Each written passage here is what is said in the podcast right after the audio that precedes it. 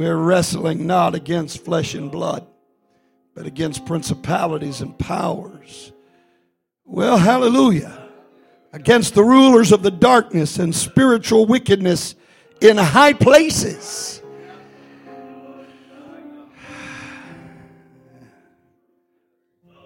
Praise God. We can't fight a spiritual battle with carnal weapons.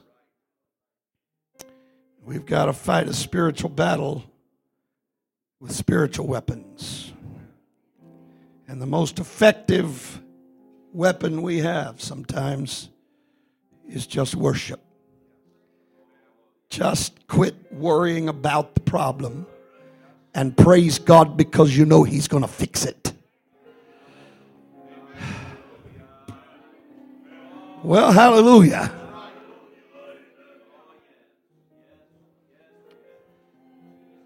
I I don't know I don't know that I agree 100%, but I heard someone make the statement recently. They said if you're going to worry about it, then don't pray about it.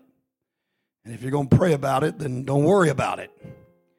I'm going to tell you, I believe the last part for sure. But I do think that sometimes we spend a lot more time and energy worrying than we do praying. And I can tell you that worry is a sign of unbelief. Worry says, I don't really know if God's going to take care of this. Because if you really had confidence that He was going to take care of it, you wouldn't be worried about it. Well, now, the reason why I don't want to 100% endorse the first part of that statement that if you're going to worry about it, don't pray about it. Um, I will tell you if you start out worrying about it, but you'll spend enough time praying about it, then you'll quit worrying about it. So maybe we should say if you're just going to keep worrying about it, then don't pray about it. But at some point, you got to learn to just put it in the hands of God. We have to understand that He knows far more than we do. And any problem He doesn't solve, it's because He's trying to teach us something through that problem.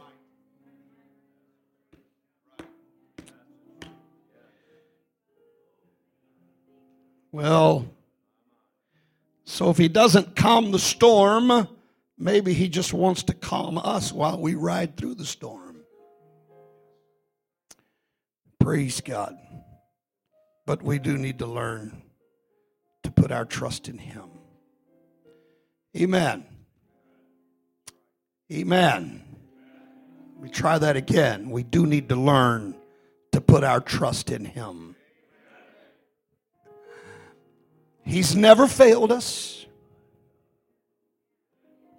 Doesn't always answer the way we want him to, but he's never failed us.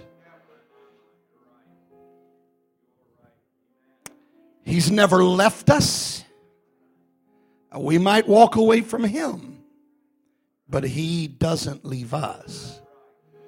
And I can assure you, if you walk away from him, it doesn't matter where you went to, if you'll just go back to Him, He's still waiting on you. Talked about that some, I think it was Sunday morning with the backslider, the prodigal son who found himself in the pig pen. Now, I can promise you, after all that time in the pig pen, when that son got home, his clothes were not clean. I can promise you he didn't smell the best.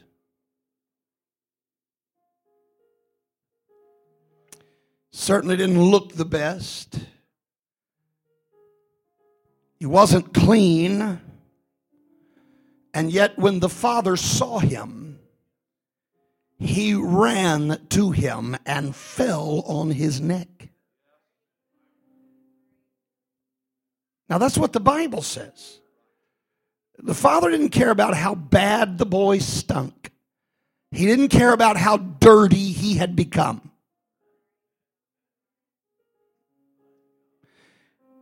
In fact, I don't see where the father even asked him, Where have you been? The father was just glad that he finally came to his senses and came back home. Well, hallelujah. I uh, I don't want to get too far into all that, or I won't get anywhere on my lesson tonight. But it is interesting. It is interesting when you look at that chapter in Luke that tells us the story of the prodigal son. For There are three things that are lost in that chapter. There is a lost sheep, and the shepherd goes looking for it, leaves the 90 and 9 and goes looking for it. But you see, with a sheep, a sheep really, my old pastor used to say sheep are dumb. They're, they're, they're not the most brilliant animals. Let's put it that way, all right? Maybe that's not as offensive. But a sheep can get lost very easily and find itself in a predicament it never really intended to be in, and then not know how to get home. And in those situations, the shepherd had to go find the sheep because it was not possible for the sheep to find its way back. The second was a coin that was lost. Of course, a coin has no understanding, no comprehension. The coin was lost really through no fault of its own. It was a victim of circumstance. Someone had been careless. I don't know why I'm saying any of this, but I'm saying it tonight, and I and I feel it, so I'm not going to stop saying it. But it, it was where it was because it was a victim of circumstance, and and obviously the coin could not find its way back to the coin purse. The only way that the coin could be found again was if somebody would take the time and put forth the effort to search for it. Now, in that case, it took a lot of real searching. The coin was still in the house. The coin had never left the house. The coin was still in the house, but the coin didn't know it was lost. And what it took for that coin to be found was a lot of sweeping and lighting candles, shining lights. And when the light began to shine and the sweeping started taking place, then the coin was found.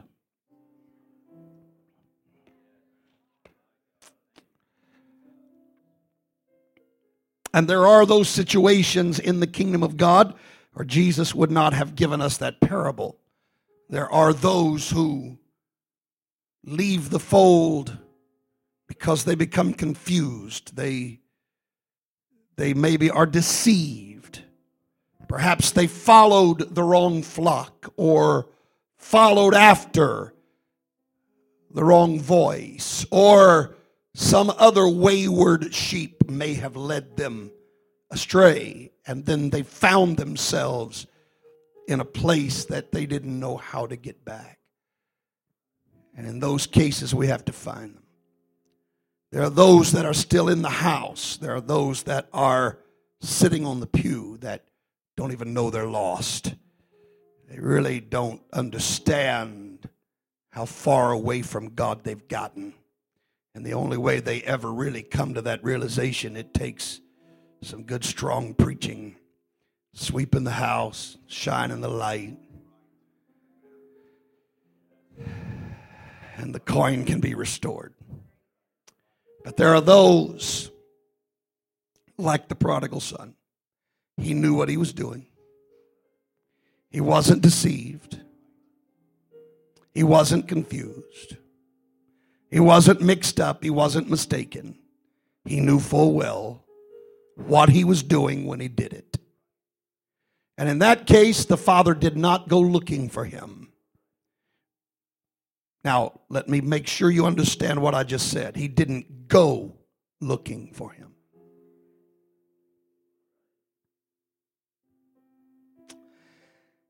That son had to wake up and realize how bad his situation was and start back to the father. But the reason I stress that he didn't go looking for him, I didn't say he wasn't looking. Because the Bible said that the father saw him while he was still a ways off.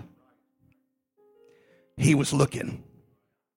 He just knew that the only way the prodigal's going to be saved is he's got to come to his own senses and recognize I need to be back in the Father's house. But he'd been watching and he'd been waiting, even though it was an absolute act of outright rebellion when the prodigal left. The Father still watched for him. I'm convinced it wasn't a coincidence that the Father happened to be standing on the porch that evening, looking out on the horizon. I don't think that was a coincidence. I think that was the father's habit. I think every day after that son left, the father stood there watching, waiting, hoping And that's why when he finally saw that figure coming, he didn't care what he looked like. He didn't care how dirty he was. He didn't care how bad he smelled. The Bible said he ran to him. He was so glad that the son had finally come to his senses and come home. That's all he cared about. He was there. I'm going to tell you, the father knew that boy had spent enough time in the pig pen, he didn't want to go back out there. He knew he had his belly full of all the garbage that was there, and daddy was just glad that his son was home.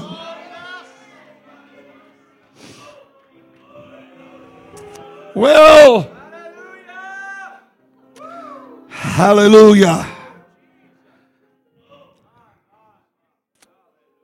I'm telling you tonight, I'm telling you tonight that there are not only those sheep that you have to go looking for and those coins that you have to work to expose, but there are some that have gone into the depths of depravity.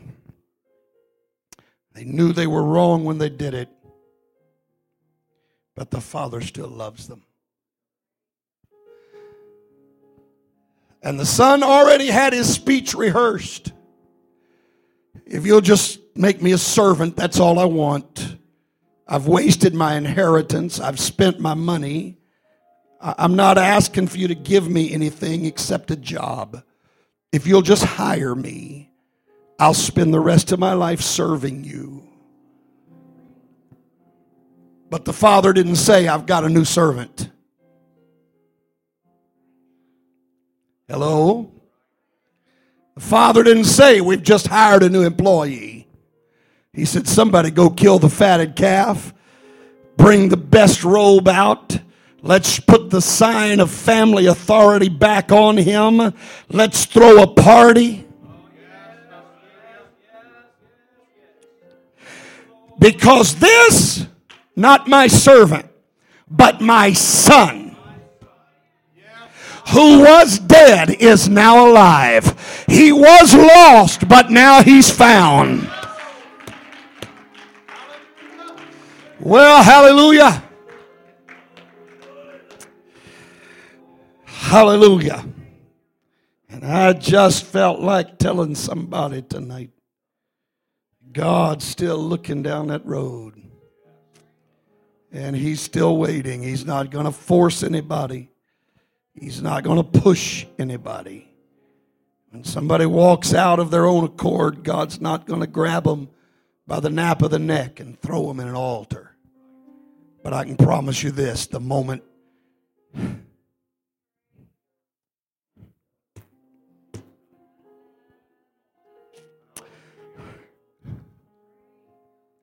moment he sees that son starting in that direction. The son didn't even make it to the house. He didn't make it all the way to the house. The fact that he was headed in that direction was enough for the father. And he caught him right there and restored him to sonship where he was. Well, hallelujah.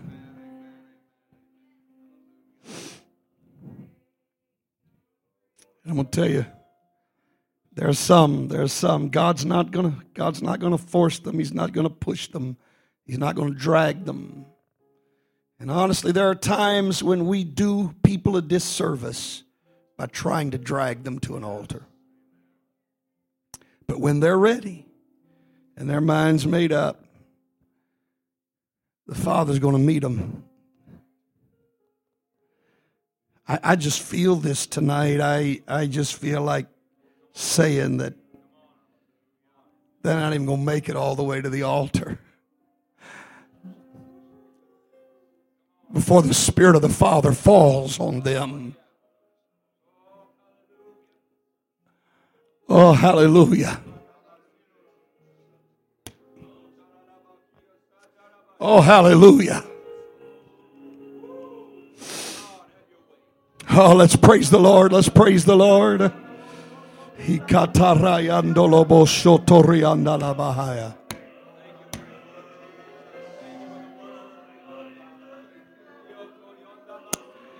Oh, God.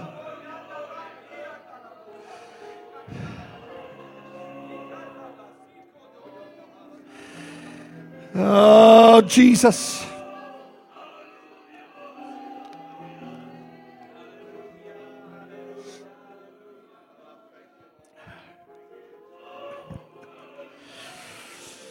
Oh, hallelujah.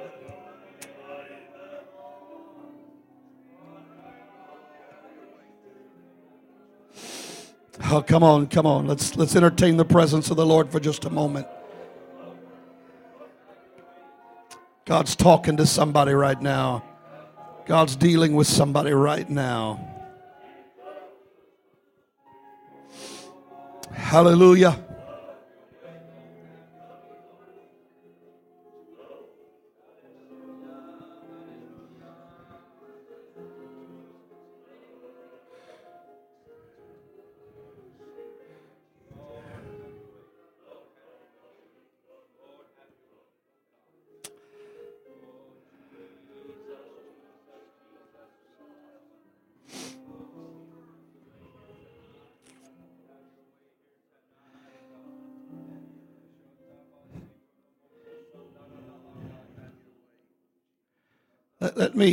Just tell you tonight, let me tell you, that prodigal, obviously he knew his father. And he knew that his father even took care of the hired servants. He knew that his father did a better job of taking care of hired servants than what his employer was doing. And yet, Brother Sisler, somehow he was blinded to just how good his father was. Because in his mind, the only way dad's going to take me back is if I'll come and offer myself as a servant.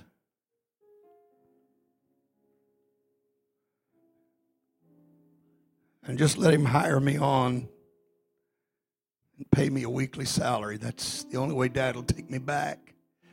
See, his biggest battle at that point was in his mind. It was, it was the way he was beating up on himself. He had such a low esteem of himself that it dropped his esteem of his father. Do you hear me? Because his father didn't have the attitude he thought he was going to have. His father didn't, didn't kick him around and, and, and, and say, No, no, no, you're not coming back here. And, and, and he didn't have to beg and he didn't have to bargain. The son didn't see that in his dad, but it's because of how low he had put himself. Sometimes that is the biggest battle we have. Is that we have beat up on ourselves so much until it has pulled down our view of who and what God is. If you could ever really get a revelation of the depths of his love and how much he wants you to be saved. I'm telling you, he'll take you straight out of the pig pen. There have been people that have walked into apostolic churches so drunk they couldn't hardly stand up, but come to an altar with, a, with some sincerity in their heart, and God sober them up and fill them with the Holy Ghost. God didn't say stay away till you get sober. He was just glad they came. And I'm telling you, right, I feel this so strong right now. I don't care if I don't get to my notes. I'm telling you, I'm telling you, if you'll get a revelation tonight of just how great God is, the reason why some people never really pray through is because they don't have a high enough estimation of God and His love for them. They think there's no way God's going to take me the way I am. There's no way God's going to forgive me the way I am. I'm here to rebuke that attitude. I'm going to tell you God loves you enough. He's been waiting for the moment for you to come running back to Him. He loves you so much, He'll meet you halfway down this aisle and the glory of God will fall.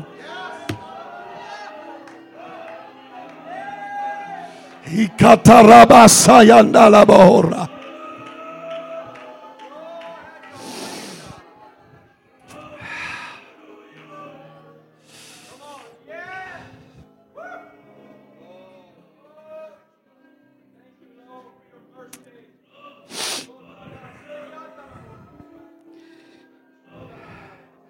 told Brother Sisler at the end of service Sunday night, I said, I feel like somebody missed it.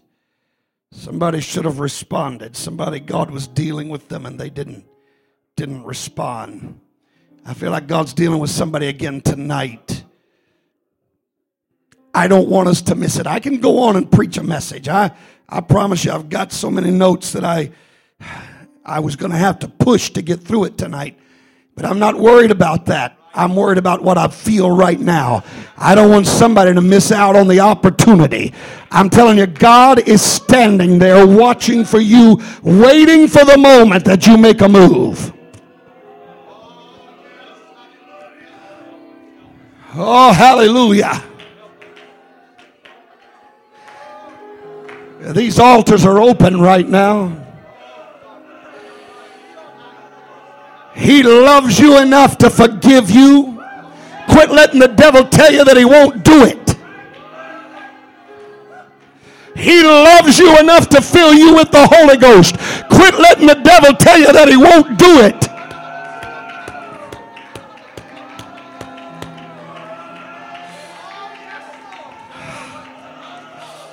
Oh, hallelujah. Come on, this is not all. This is not all. There are saints of God here tonight that have been beaten up on yourself. You, you feel like you can't even do anything for God because of some past activity that you think God's never forgiven you of. I'm telling you, God is so glad you're standing in his house tonight.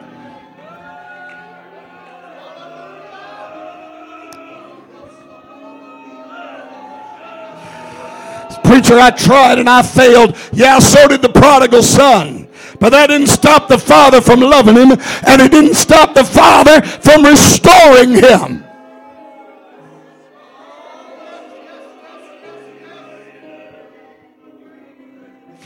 And when the father put that ring on his hand, it wasn't a piece of jewelry. It was a reinstatement of full authority back into the family.